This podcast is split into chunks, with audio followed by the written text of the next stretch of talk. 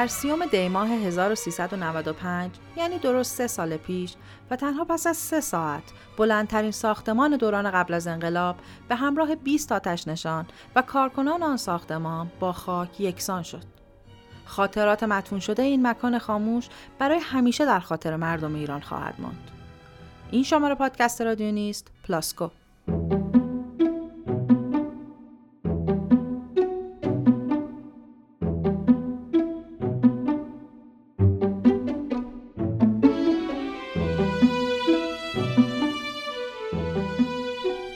انقلاب صنعتی و رشد جمعیت در دوران معاصر شهرسازان را بر این داشت تا برای استقرار جمعیت بیشتر در محدوده های شهری رشد عمودی شهرها را ترویج دهند. اختراع آسانسور و استفاده از اسکلت های فلزی محدودیت ارتفاع ساختمان ها را از بین برد و آسمان خراش ها را تبدیل به نشانگانی برای معرفی شهرهای مدرن کرد. و مدرنیزاسیون تهران دهه 40 و 50 پس از بالا رفتن قیمت نفت در وسوسه تکاپوی رقابت با شهرهای مهم جهان.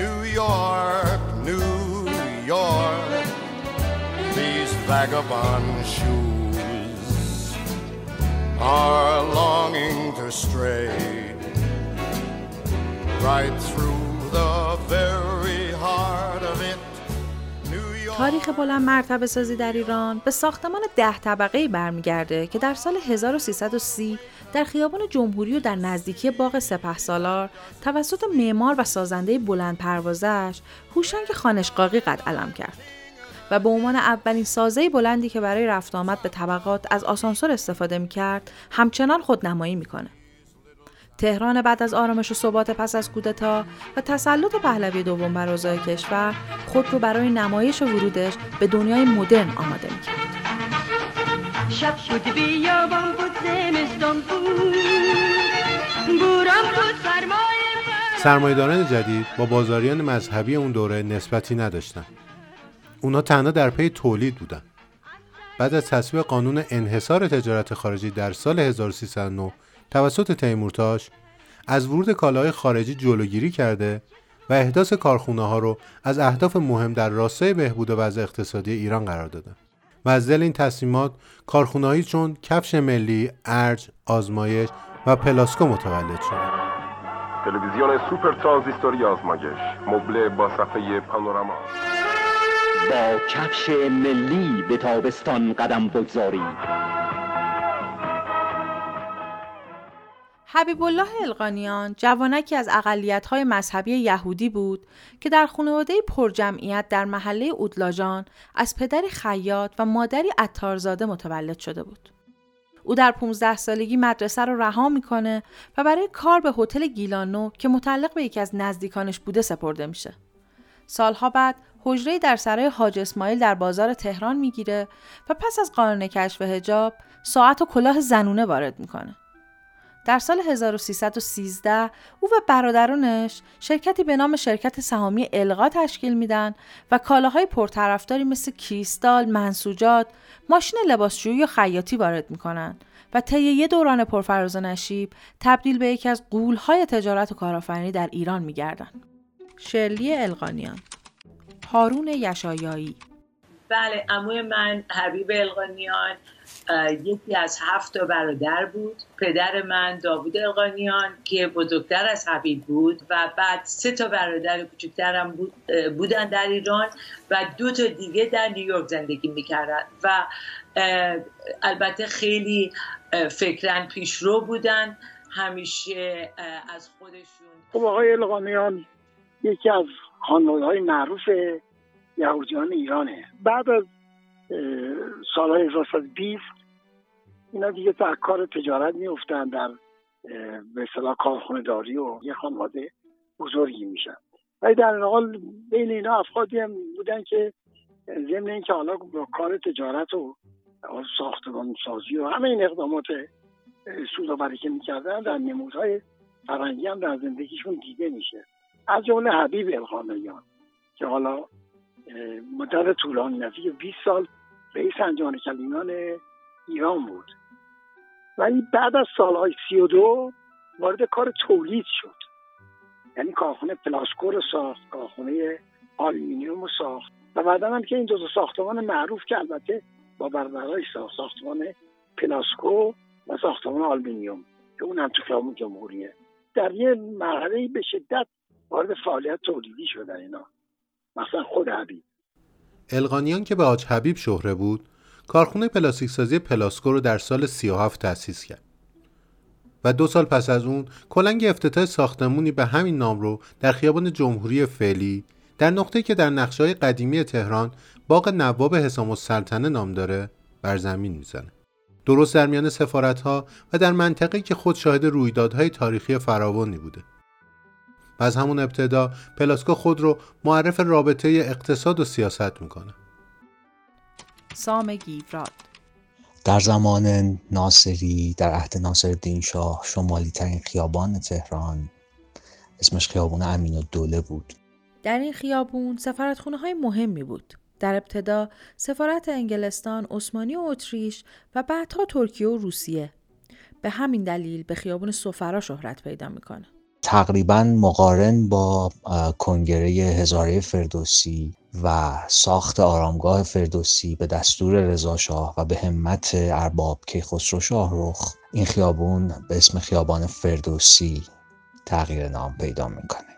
خیابون سفرا یا فردوسی در تقاطع خودش با خیابون شاه چهارراه اسلامبول نام می‌گیره که بعدها به اسم چهارراه استانبول شناخته میشه. در زل شمال شرق این چهارراه که هتل قشنگ و زیبایی ساخته میشه به اسم هتل قصر که بعدها به اسم هتل پالاس معروف میشه.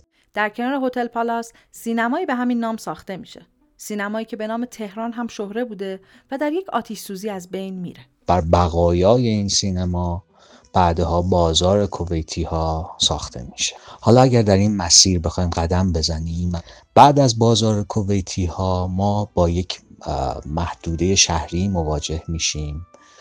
که شامل سه بلوک بوده که این سه بلوک تجمیع میشه تخریب میشه و بعد به جاش ساختمان پلاسکو ساخته میشه. اولین بلوک از این سه بلوک هتل رستوران لئون نام داشته.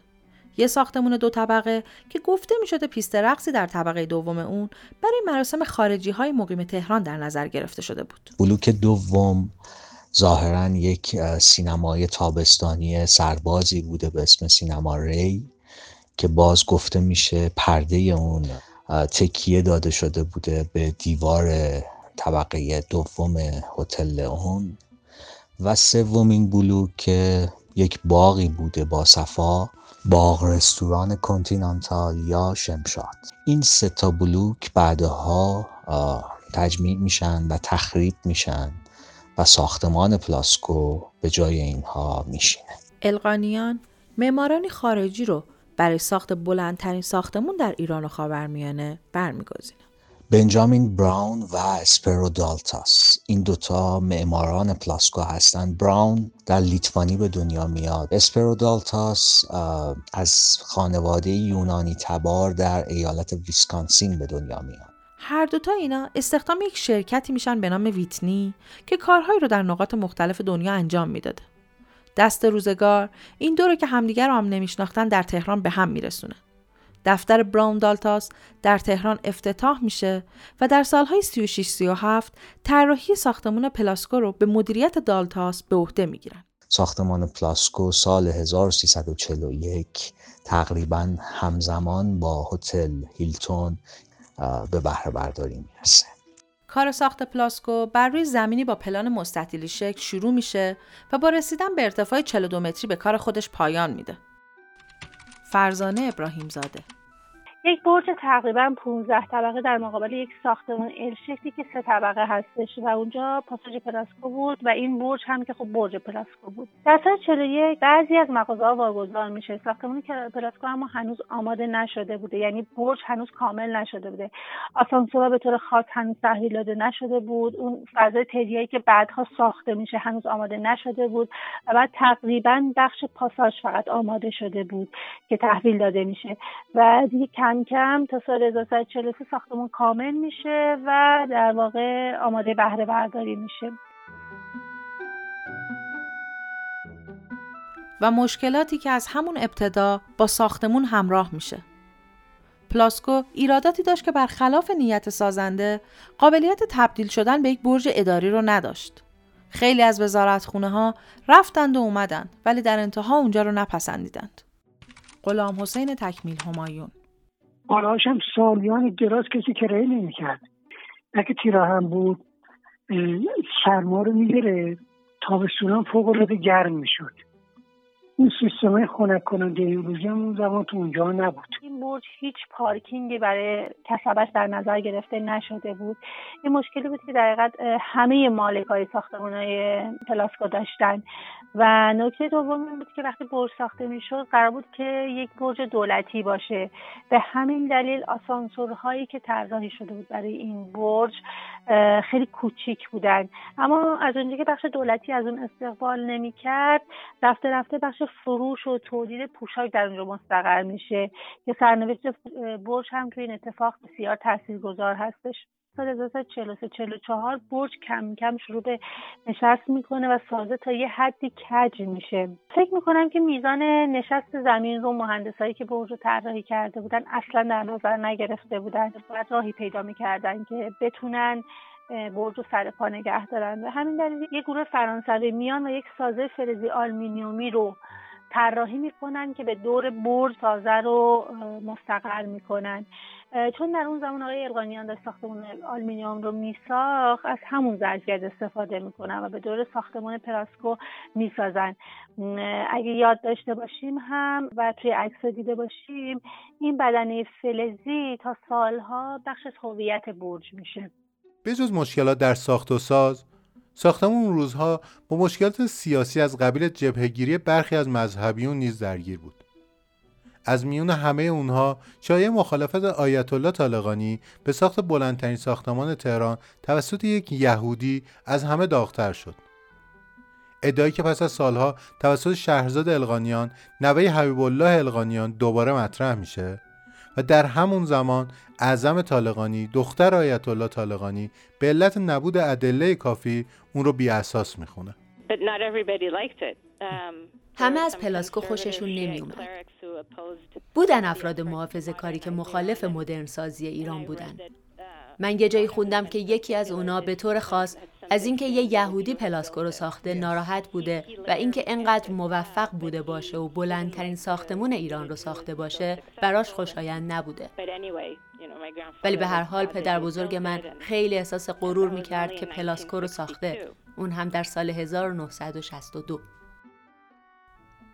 مهنوش بستنگار همون موقع یه حرف و حدیث مطرح شد که آیت طالقانی در واقع ساخت این بنا مخالفت هایی داشتن این صحبت که مطرح شد ظاهرا خالم هم وادار به موزگیری شده بودن خانم اعظم طالقانی که گفته بودن که نه ما چیزی در این خصوص نشنیدیم و از دیگرانی هم که پرسیدیم چیزی نشنیده بودند و اگر کسی در این خصوص مدرکی داره ارائه کنه.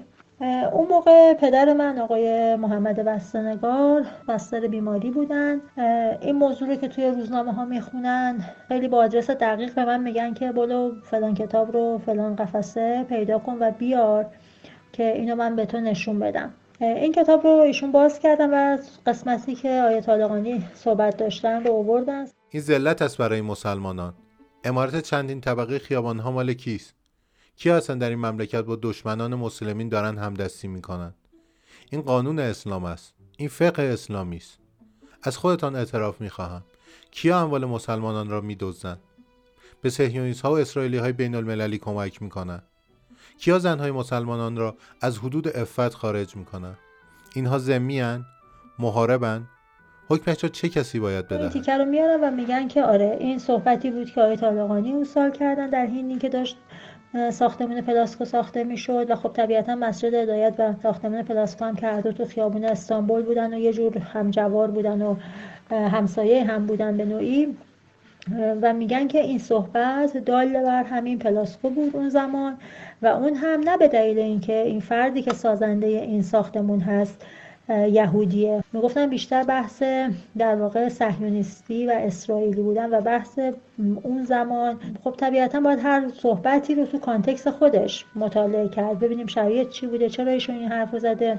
اولا که هیچ نامی از پلاسکو نبرده فقط به شکل پرسشی داره میگه این مال کیه. شاید خواستن که توضیح بیشتری داده بشه. و به هر حال میگم این چیزی بود که حالا پدر من مطرح کرد خب بدیهی و طبیعیه که باید این واقعا در اون فضا و زمان خودش بود جغرافیا و تاریخ سخن روش گذاشته بشه و اون موقع میشه فهمید بهتر که ایشون چی گفتن و چرا گفتن ساختمون پلاسکو با تمام فراز و نشیب شروع به کار می‌کنه.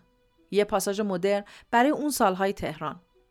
از طلا فروشی و کفاشی و لباس فروشی تا دفتر وکالت مهرنگیز منوچهریان نخستین سناتور زن در ایران که از اولین کسایی که تو پلاسکو مستقر شده.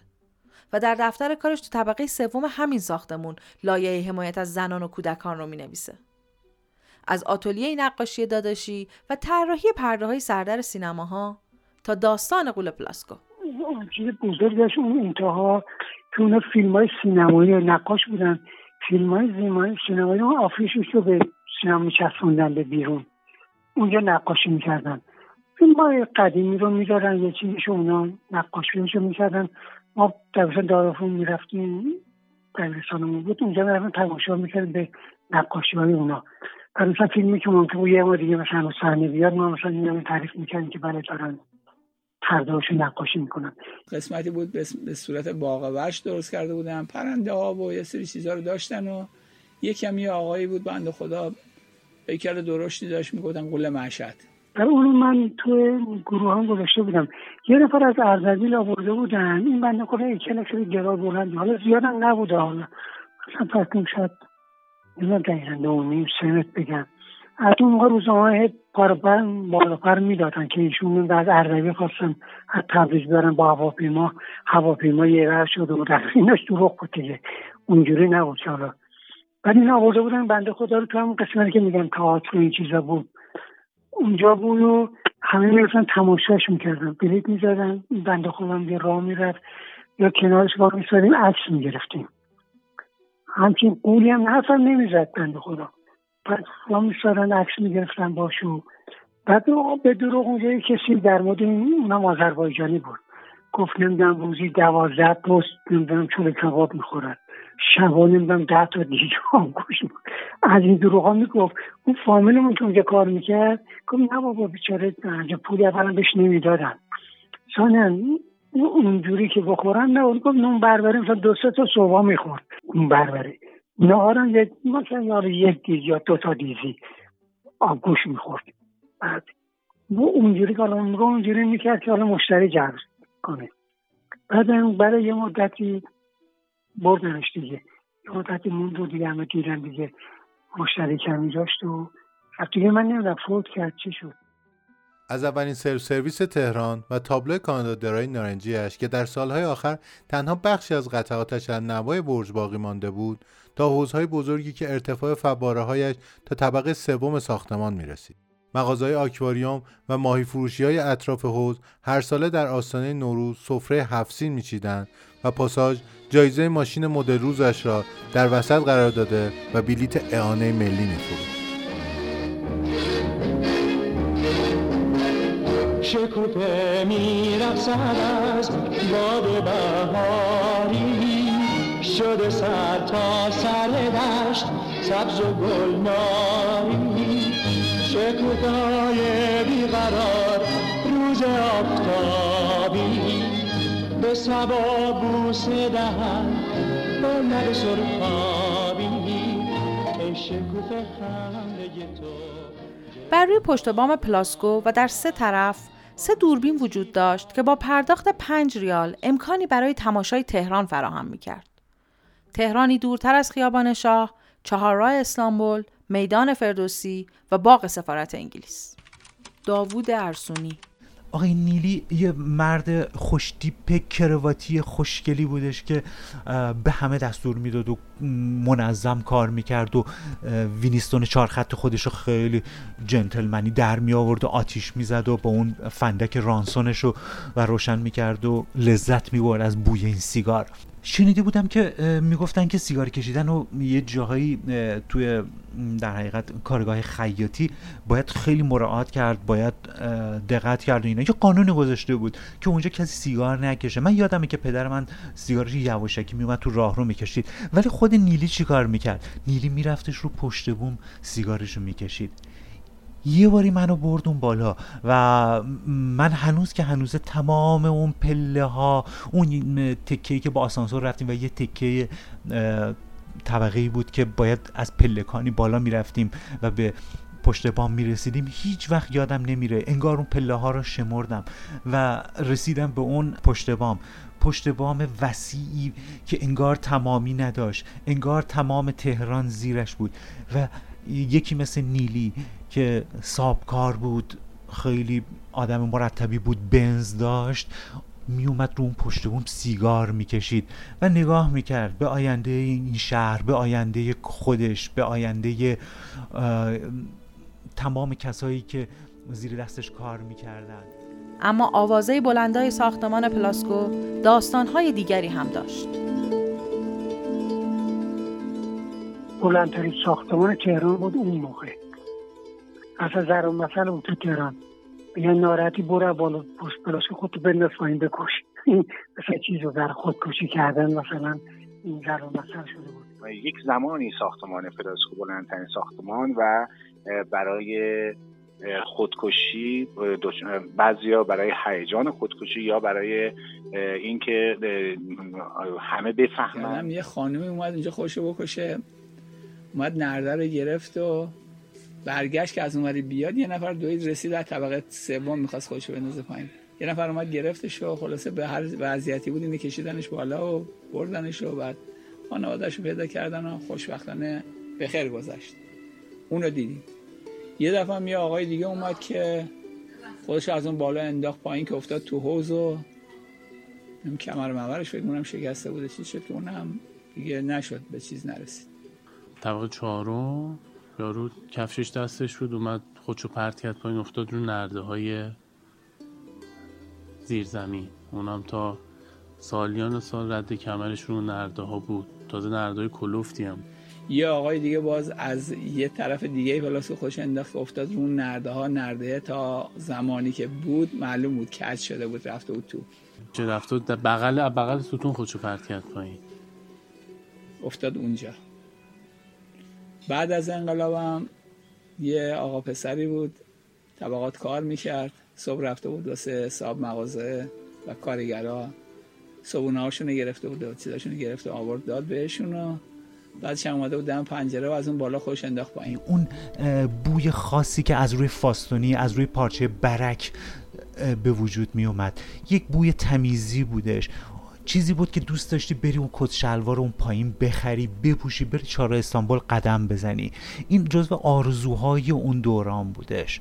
آرزوهای کسایی مثل حسن شاگرد پدرم که یک کارگر معمولی دوزنده بود که از خوی بلند شده بود اومده بود تهران. و روزی که هیچ وقت یادم نمیره از موتور گازی پدرم پیاده شدیم. موتورها رو جلو میبستن یک میله های زده بودن و تمام موتورها جلوی ساختمان پلاسکو بسته می‌شد. دیدم هیاهو خیلی شلوغه و اون لحظه بود که فهمیدیم که یک جسدی اونجا افتاده جسد پر خون حسن بودش. انگار از رو ساختمون خودش رو پرت کرده بود پایین. از طبقه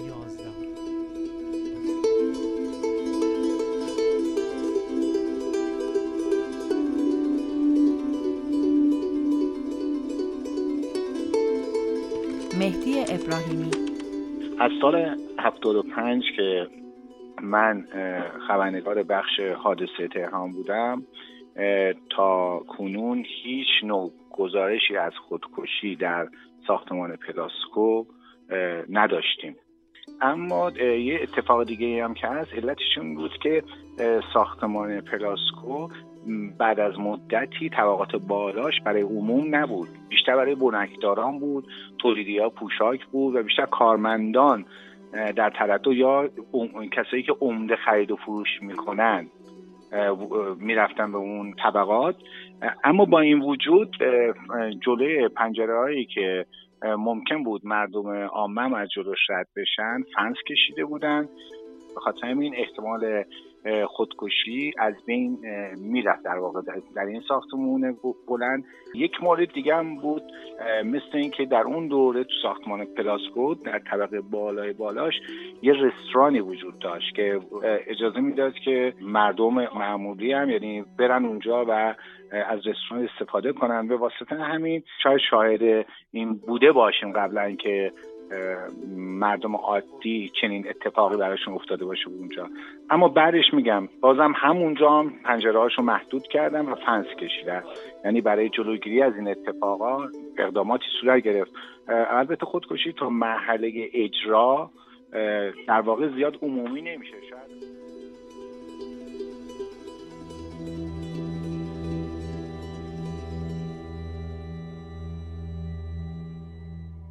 طبقه چهارم یک سالن بزرگ بود پر از میزهای بیلیارد که تا پیش از انقلاب فعالیت می‌کرد.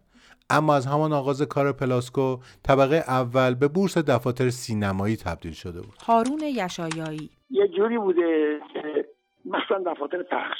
یه جایی متمرکز می‌شدن اون موقع. برای که اطلاع داشته باشن از ارتباط فیلم ها با سینما ها تهران شهرستان ها اینا به یه جا جمع می‌شدن. متمرکز بودن. ضمن اینکه ممکن بود دفترهای خودشون هم جداگانه داشته باشن. ولی اون ماشین در این دهه فرض کنید 1140 50 اینا بیشتر مرکز ارتباط و همدیگر ببینن و اینا پازاج پلاسکو بوده. ببین حالا به دلال مختلف می‌برن سر میزن بینن بعد فیلم چه سینما. چه یه مرکز ارتباط بوده بینشون دیگه بعدم که دیگه منتفی میشه از انقلاب البته یه چیزی که شما باید بدونید اینا مثلا پاساژ پلاسکو بودن ولی دفترهای شخصی خودشون هم داشتن مثلا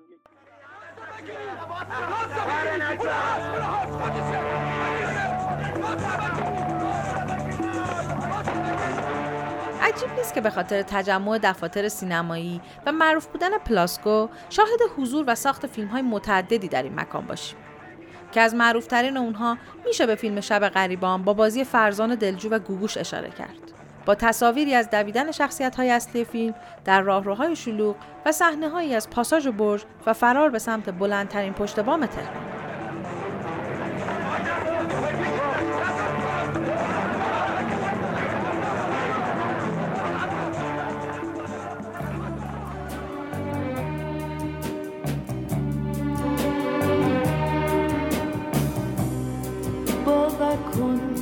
多么。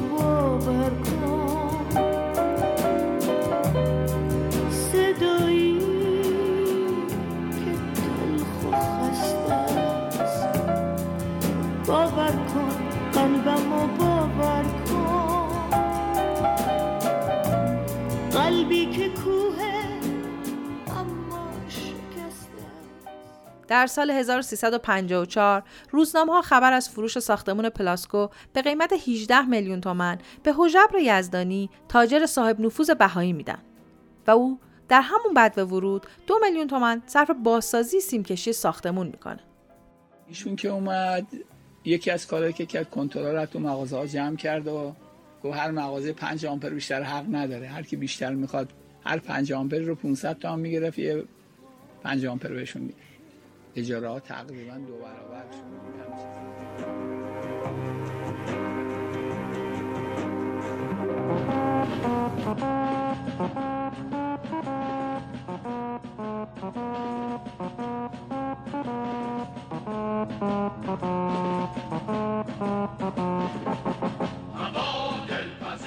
حدود دو هفته پیش از انقلاب 57 حبیب الله القانیان از آمریکا به ایران باز میگرده اما در روز 27 بهمن 57 دولت جدید اون رو دستگیر کرده و به زندان قصر منتقل می‌کنه و در دادگاهی به جرم جاسوسی و ارتباط با دولت اسرائیل به اعدام محکوم میشه.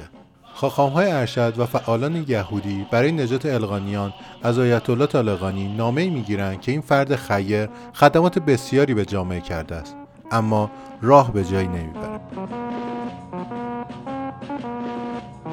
صادق خلخالی حیبالله القانیان را به همراه هفت نفر دیگر در روز سهشنبه 19 اردیبهشت 58 در زندان قصر و در دادگاه کوتاه مدت به اعدام محکوم کرد و حکمشان را در بامداد 20 اردیبهشت 58 به اجرا رساند.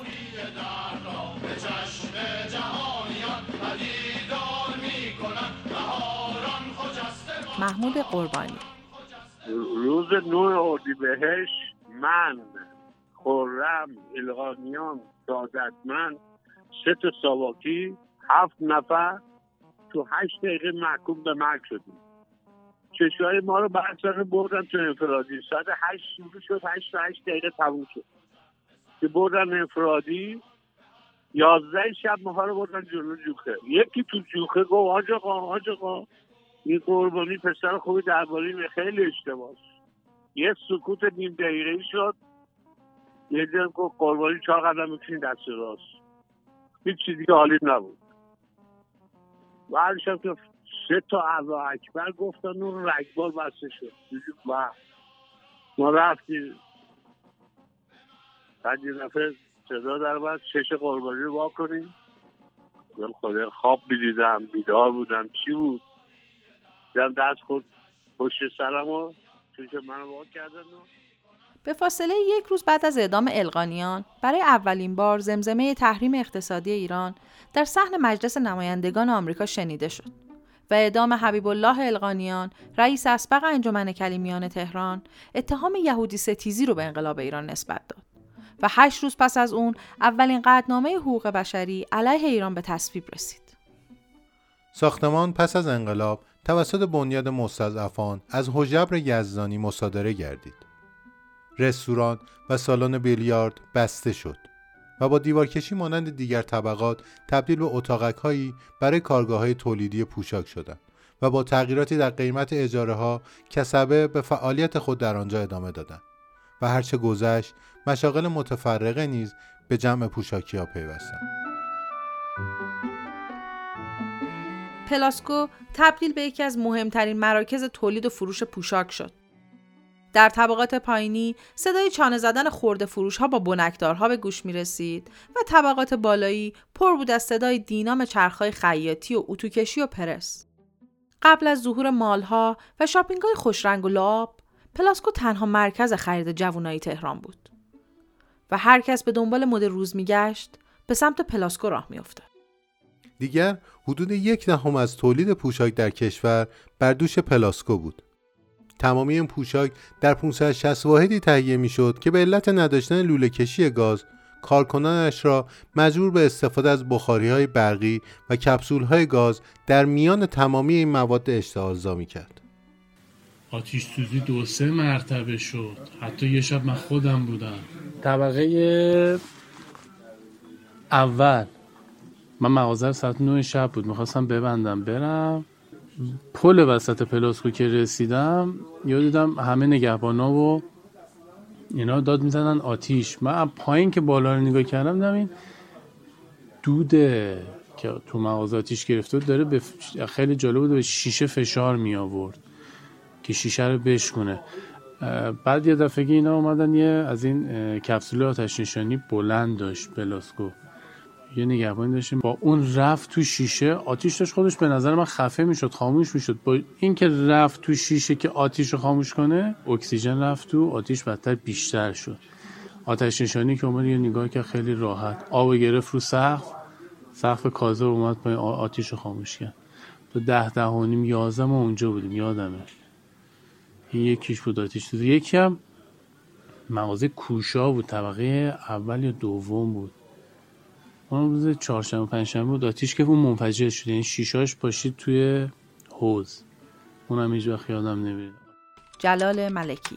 تو همون سال 95 سه چهار ماه قبل سرشون عروسی برادرم بود. من برای خریدن کت شلوار و پیرن و این حرفا رفتم پلاسکو یه چند تا طبقه هم قدم زدم و تو هم موقع فکر می‌کردم می‌گفتم خدایا مثلا با این وضع آشفته بازاری که ما داریم می‌بینیم این همه تو راپله هاشون جنس شیندن با این وضع چیدمان اجناسشون و با این وضعیت خدا با این جمعیتی که تو هم میلولن خدا نکرده یه اتفاقی بیفته چی میشه؟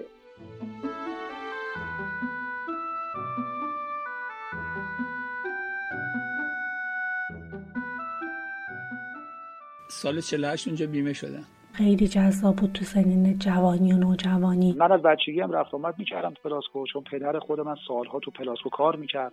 که یک دستگاه عکاسی خودکار داشت. از اینها که سکه مینداختی توش. یکی از فامیلای ما اونجا کار می‌کرد. تا اون قسمت آکواریوم.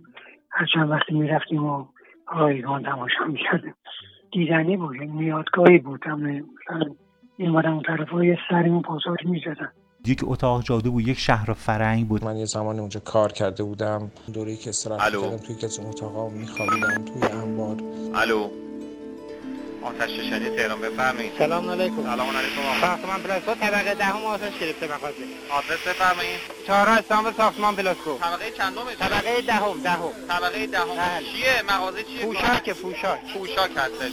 هم داخلش گیر کرده آقا. نه نه نه. فقط زود اعزام کردیم. الو آقا سلام. سلام علیکم. ساختمان پلاسکو آتش گرفته طبقه دهم. ساختمان پلاسکو اعزام کردیم. خیابان جمهوری چهارراه استانبول آره آره. آقا بعد آتش گرفته همش پوشاک ساختمان پلاسکو طبقه دهم آقا نیرو تو راه متشکرم تماس این ساختمون پلاسکو فکر کنم که طبقات بالا سوسال ممنون تماستون نیرو اضافه.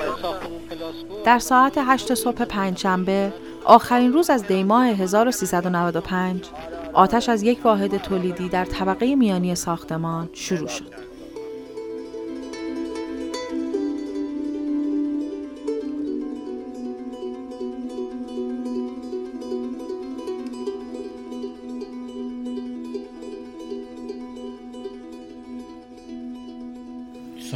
هشت نیم صبح زندهاش آمد که من گوشون سایلنت کردم خوابیده بودم.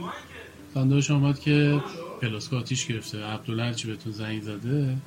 جواب ندادیم. من خیلی عادی گفتم خب اونجا خیلی وقت آتیش می‌گیره.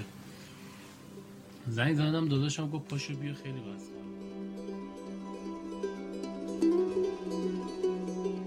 اون روز روز پنجشنبه بود. معمولا تو پنجشنبه ها چون اداره حالت ادارات کلا حالت نیمه تعطیل داره. من هشت صبح سر کارم بودم. خاطرم از همون موقع هشت چهار پنج دقیقه بود به من زنگ زدن از ستاد فرماندهی. معمولا آتیش سوزی ها تو اماکن مهم معمولا زود جمع میشه.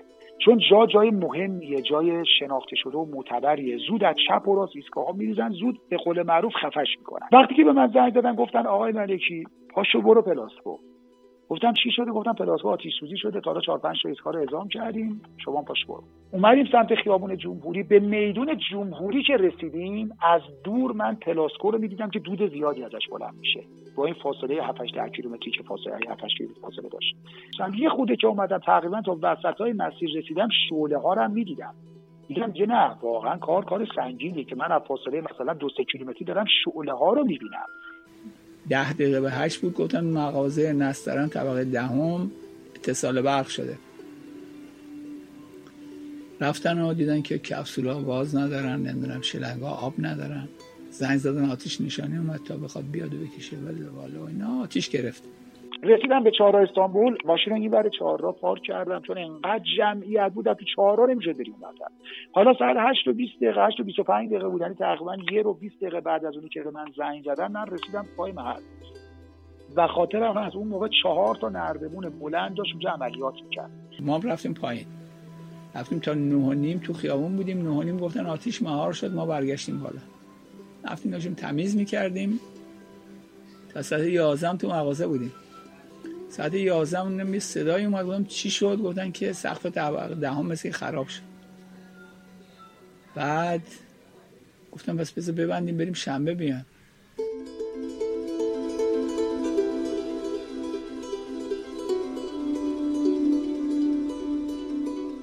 با سلام مجدد خدمت شما و تمام بینندگان عزیزتون.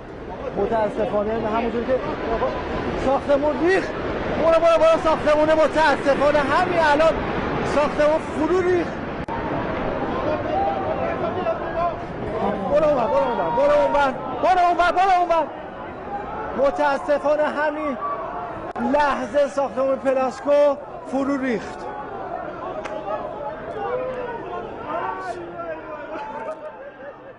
قطعا صحنه ریزش ساختمون دردناکترین و عذاب آورترین لحظه بود که واقعا عمرمون رو نصف کرد دیگه. یه اصلا ما مونده بودیم. اصلا ما نمی‌دونستیم باید چی بکنیم. اصلا چه بکنیم؟ ما فقط صدای جیغ و داد و هم همه و گرد و خاک میشفتیم فقط تونستیم یه چند متری فاصله بگیریم چون همینجوری سنگ و آهن و شیشه پرت می‌شد طرفمون می‌خورد به سرسور به بدنمون به کلاهمون تا بعد مثلا یه چند متری فاصله گرفتیم بخوری گرد و غبار که نشست اومد بعد دیگه از ساختمون خبری نیست. ببین من قشنگ تصویرها یادمه. انگار فیلمیه که جلو چشم داره آپارات شرکت می‌کنه. اول دیوارا خراب شد یعنی آجر ماجرا خراب شد بعدا اسکلت ریخت روش. یعنی من یه لحظه گرد خاک شدید دیدم. یه دفعه یه کوچولو که گرد خاک اون حالا ما جلو ساختمون وایسادیم ما دقیقاً جلو ساختمون بودیم. یه لحظه که من اون بالا چیزو دیدم اون گرد خاک رو دیدم یه خورده رقیق شد کم رنگ شد سر ستونا رو می‌دیدم. یعنی دیدم ستونا بالا هست بعد یه دفعه ستونا شروع شد شلاقی زبدری حرکت کرد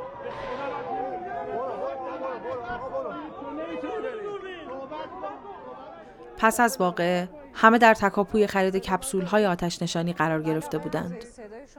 صدا و سیما به مدت یک هفته به صورت زنده مکان حادثه را پوشش خبری می‌داد. شبکه های مجازی و بیلبورد های شهری پر شده بودند از تصاویر وقایع، خلاقیت های هنری و پسترهای یاد بود. و تمامی ارگان ها در تلاش برای حرکتی در جهت زنده نگه داشتن این مکان خاموش شده. یعنی بعد سه سال بالاخره این تصاویر ماها داریم می‌بینیم و مگر یاد اون میره؟ من هنوز خواب بچه ها رو می‌بینم. هنوز خواب دوستامو می‌بینم. خب ما با همین رفاقت داشتم با همین زندگی کردم. داستان تلخ پلاسکو خارج از خاطرات گره خورده مردم در طول سالها برای بسیاری مرگ آتش نشانهایی بود که به شکل دراماتیکی در بستران ساختمان سوختند. آن 20 نفری که برای همیشه جاودان سربازان تاریخ شدند. در میان تلی از آهن و خاک و آجر. در میان بحت بینندگان تلویزیون و مردم حاضر در صحنه دود شدند و به هوا رفتند. عزیزانی که از وجودشان تنها لباسهایی باقی ماند که یادگار امنیت آنها در پوشش بود. نجف شکری، نوید پور محمد رضا. خود سازمان آتش نشانی سفارش داده بود که یک یک یادمانی یک یاد بود یک یه اثر هنری برای اون آتش نشان ها درست کنن. من واقعیت این که وقتی مواجه شدم با این اشیا اصلا شوکه شدم. یه, یه جور عجیبی بود. لباس های آتش نشان هایی که خاموش شده بودن و اون وسایل آتش نشانی تکایی که باقی مونده بود فضای عجیبی بود. فرو ریختن پلاسکو واقعا تلخ و غمانگیز بود. غمانگیز بود وقتی که می‌دیدی چطور چند صد واحد تجاری واحد تولیدی در چشم هم زدنی نابود میشن و با نابود شدن خودشون احتمالا زندگی های زیادی رو نابود می‌کنن. اساسا هم یادمان یادمانی برای ساختمون نبود. یادمون برای خود آدم ها بود. و تناقض آمیز این که توی همچین بستری مدیران شهری و متخصصان شهری میان و شهروندان رو دعوت می‌کنن به به یاد سپاری به به یاد آوردن.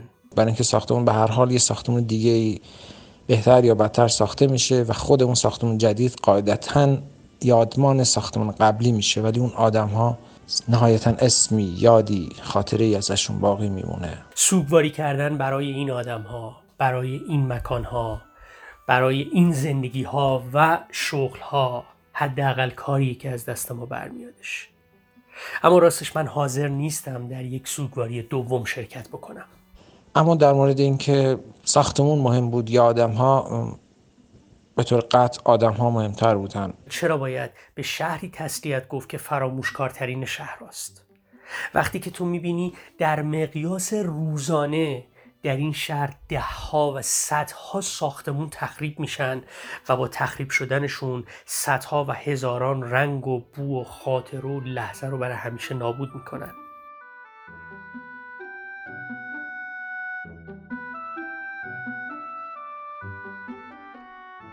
پلاسکو خصیص نمای سیاهی ساختمون های این شهر ساختمون های قدیمی این شهر که ذره ذره دارن خورده میشن تجزیه میشن و فرسوده. نمیشه یاد و خاطره یک ساختمون از دست رفته رو در ذهنیت یک شهر ابدی کردش.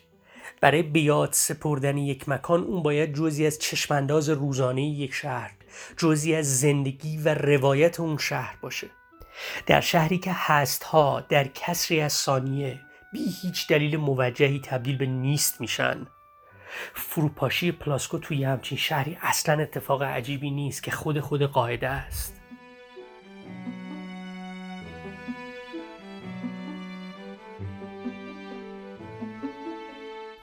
حسن روحانی در بهمن ماه 95 هیئتی را مسئول بررسی حادثه پلاسکو کرد. و محمد تقی احمدی رئیس دانشگاه تربیت مدرس را در رأس هیئت ویژه تحقیق قرار داد. او در نشست خبری 19 فروردین 96 که در دانشگاه تربیت مدرس برگزار می‌شد اعلام کرد فوریختن ساختمان پلاسکو نمادی از قصور و ناکارآمدی بسیاری از دستگاه ها بوده. قصور و کاسی هایی که چندین دهه بر یکدیگر انباشته شده. وی در ادامه عنوان می کند که در گزارش حاصله درصد سهم تقصیر سازمان ها را مشخص نکرده و قوه قضاییه در صورت صلاح خود مقصر یا مقصران را شناسایی می کند. او مالک ساختمان، شهرداری، وزارت تعاون کار و رفاه اجتماعی را دارای ارتباط بیشتر با شرایط وخیم ساختمان و قصور باقی سازمان ها و دستگاه ها را در رده پایینتری قرار داد. اکنون پس از سه سال از ریزش ساختمان، گودبرداری و ایجاد پی پلاسکوی جدید در دست انجام است و پرویز فتاح رئیس بنیاد مستضعفان با تاکید بر رفع مشکلات پلاسکو وعده پایان پروژه را در نیمه دوم سال 99 اعلام کرده است. این در حالی است که علیرضا گلپایگانی معاون شهرسازی و معماری شهر تهران امکان ساخت پارکینگ برای ساختمان را رد می کند و از آن می دارد که می توانند در همان محدوده تامین پارکینگ کنند.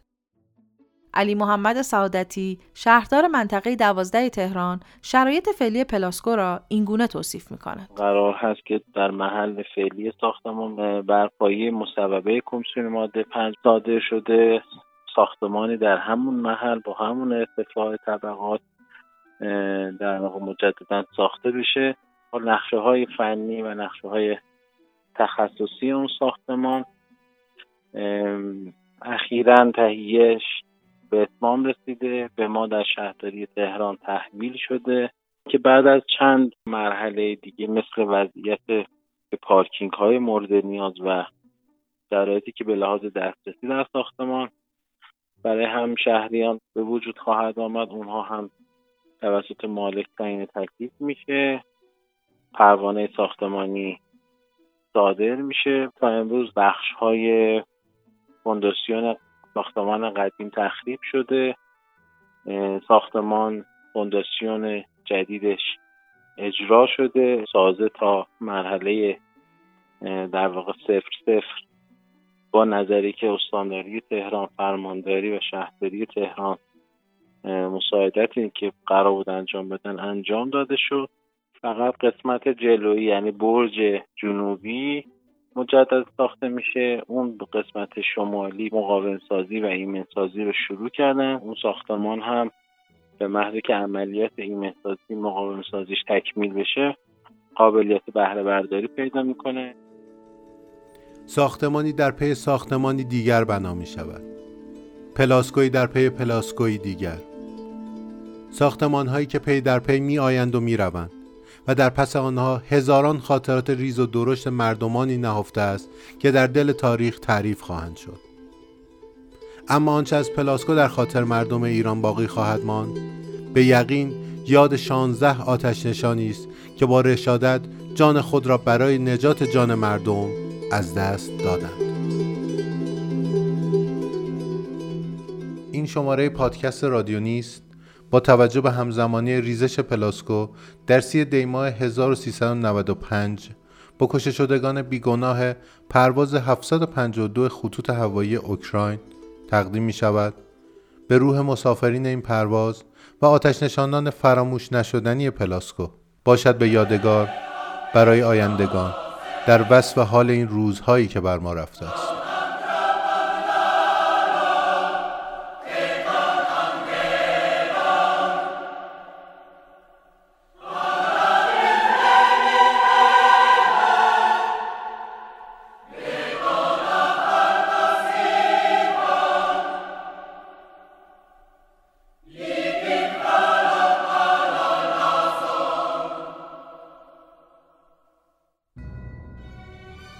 شماره چهارم پادکست رادیو نیست همونطور که شنیدید به ساختمون پلاسکو اختصاص داشت که دیماه 1398 ضبط و در سالگرد فرو ریختن پلاسکو یعنی سی‌ام دیماه منتشر شده. این شماره پادکست بدون همراهی و گفتگوی صمیمانه جلال ملکی، سام گیوراد، فرزانه ابراهیمزاده، داوود ارسونی، غلام حسین تکمیل همایون، مهرنوش بستنگار، نجف شکری، نوید پور محمد رضا، محمود قربانی، هارون یشایایی، مهدی ابراهیمی، علی محمد سعادتی و برخی کسبه پاساژ پلاسکو امکان پذیر نبود. بیشک این پادکست شکل نمی گرفت بدون حضور و کمک های میراج غنبری و حمایت های بابک جوادزاده و رضا انصاری راد و همچنین با تشکر از سیمین گلشن که برای ترجمه در این قسمت در کنار ما بودند. موسیقی بخش ابتدایی و انتهایی این شماره از پادکست برگرفته از فیلم آبی اثر جاودان کیشلوفسکیه که توسط پرایزنر آهنگساز معروف لهستانی ساخته شده. در ضمن شما برای شنیدن این پادکست و معرفی به دوستانتون می‌تونید به سایت ما یعنی www.radionist.com و اینستاگرام ما radio.nist مراجعه کنید. سایت ما سعی می‌کنه عکس و مطالب تکمیلی رو همزمان با انتشار هر پادکست منتشر بکنه. مالک و صاحب امتیاز پادکست رادیو نیست مجموعه زیبان نویسنده، کارگردان و پژوهشگر این شماره نگین فیروزی بوده و مشاوره و مدیریت هنری نیز بر عهده رامیار منوچهرزاده است. گویندگان متن نگین فیروزی و محسن عباسی هستند و حمید بهشتی نامور مشاور هنری زیبان در این پادکسته.